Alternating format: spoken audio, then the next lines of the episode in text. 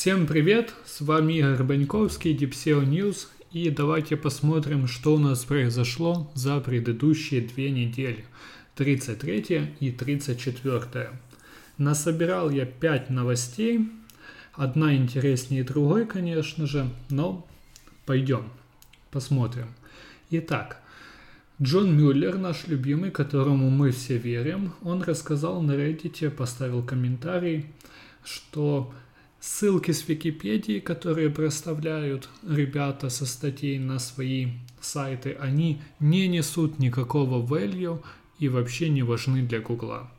Конечно же, тут ремарочка должна была бы быть, что все зависит от, от тех страниц, на которых вы проставляете на Вики а, ссылки, потому что не любая компания из какого-то, извините, Бобруйска будет ценится так же, как тот же, допустим, Apple.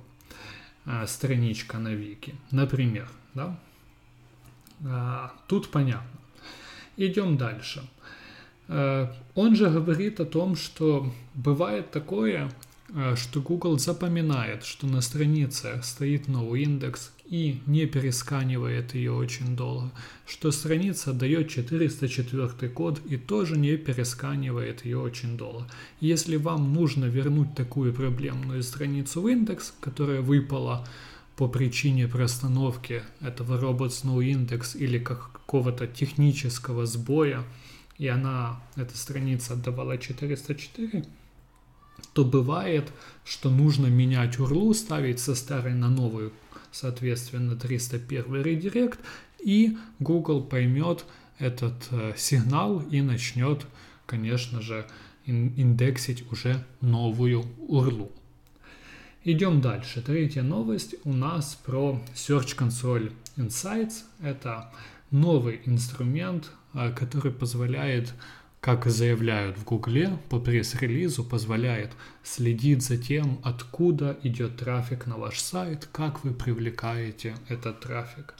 На самом деле для одного из наших сайтов подключилась данная штука, она в бете, и это просто красивый дашбордик.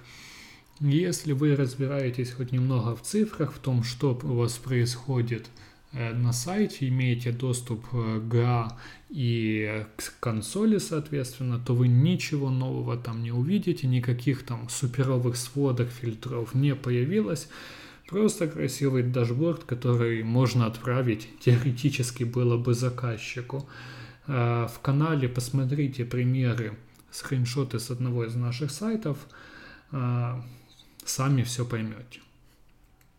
Грилш, четвертая новость, он заявил, что Google не хочет видеть автоматом переведенный контент у себя в индексе. Поэтому если вы все еще пытаетесь засунуть в индекс и получить позиции а, на своем сайте с переведенным контентом, что-то такое пытаетесь сделать, то вложитесь лучше в перевод, хоть поганенький, но человеческий, то, что будет отличаться от автомата. В принципе, это было очевидно давно для тех, кто занимался мультиязычными сайтами и работал с переводами. Конечно, были соблазны переводить автоматом, это ясно, но обычно это не давало эффекта ощутимого, к сожалению. Поэтому так. Ну и пятая новость, э, скорее наблюдение.